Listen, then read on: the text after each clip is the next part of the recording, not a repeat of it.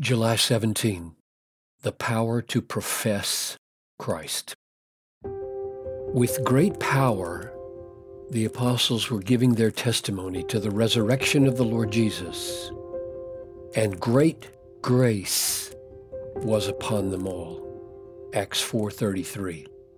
If our ministry is to witness to Christ tomorrow in some unsympathetic situation, the key will not be our brilliance.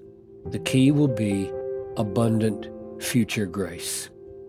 Of all people, the apostles seem to need least help to give a compelling witness to the risen Christ.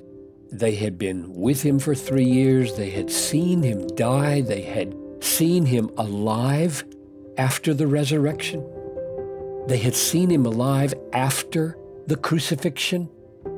In their witnessing arsenal, they had many proofs, Acts 1 3. You would think that of all people, their ministry of witnessing in those early days would sustain itself on the strength of the past glories that were still so fresh. But that is not what the book of Acts tells us. The power to witness with faithfulness and effectiveness did not come mainly from memories of grace. It came from new arrivals of great grace. Great grace was upon them all. That's the way it was for the apostles, and that's the way it will be for us in our ministry of witnessing.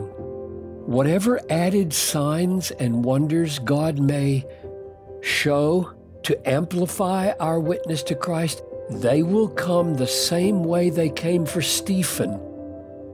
And Stephen, full of grace and power, was doing great wonders and signs among the people. Acts 6 8. Grace was arriving from God for all that Stephen needed.